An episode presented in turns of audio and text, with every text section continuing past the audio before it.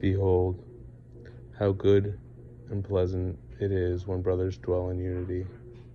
It is like the precious oil on the head, running down on the beard, on the beard of Aaron, running down on the collar of his robes.